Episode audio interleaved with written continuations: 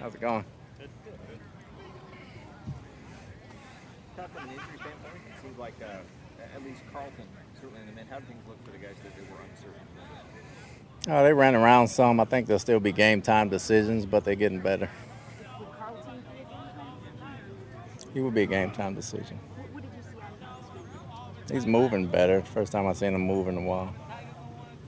Uh, Rashid Shaheed is, uh, is a guy that obviously has a can do a lot of things with special teams. How important will it be to kind of keep him limited in that department on Sunday using Jake Marta, who is just special teams player the I mean, he's one of many. You know, they got a lot of guys with speed that can make plays, but he's shown up the past couple weeks. Obviously, he got us last year on the deep ball, so it's going to be very important to try to keep him under wraps. The, the potential to go three and one heading into bye week. Just what would that do for your group?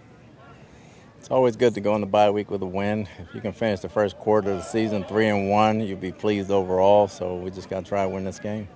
Usually you don't want to buy this early, but, but given the injuries you're dealing with, is it probably not as bad a thing? It's not as bad a thing right now. Initially, yes, but right now it would be a good thing. Do you have any plans as far as how you and the coaching staff would approach the bye? Not as of yet. We have a couple different scenarios that we'll go over after the game.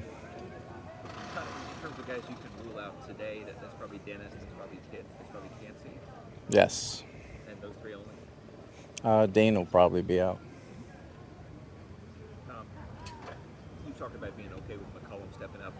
Your, your next corner in is probably Delaney at that point? We've been rotating three of them there based off matchup and coverage, so we may have to rotate three in the game if possible if he doesn't play. Your thoughts on, on how both McCollum and Delaney were able to, to step in? I know Delaney, or I know that McCollum, we, we've seen him the previous week as well. But just your thoughts on how those guys have handled different roles. So McCollum's been fine. He's playing like a starter. He's doing everything that you don't even notice him out there anymore from a defensive coaching standpoint, which is a good thing. Delaney stepped in and made a big play. We can clean up some other things that he can get better at. You do a lot of praise for Keenan Isaac in, in camp and preseason. If Dean and Pitts were both out, would he be a guy you'd logically call up? He'd definitely be a candidate. We like what he's been doing the past few weeks.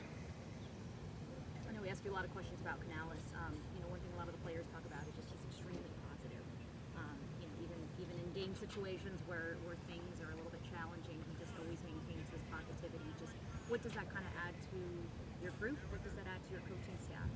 I think it makes the players calmer. You know, you go out there and play with a positive attitude, outlook. Even if, even if something doesn't work, you know, he's man enough to admit when he makes a mistake or not. I think that adds a lot of positive and trust uh, with the player-coach relationship, and just brings a joy to the coaching staff having having guys around that you know you can trust and be positive, and even pick somebody else up if a coach is down.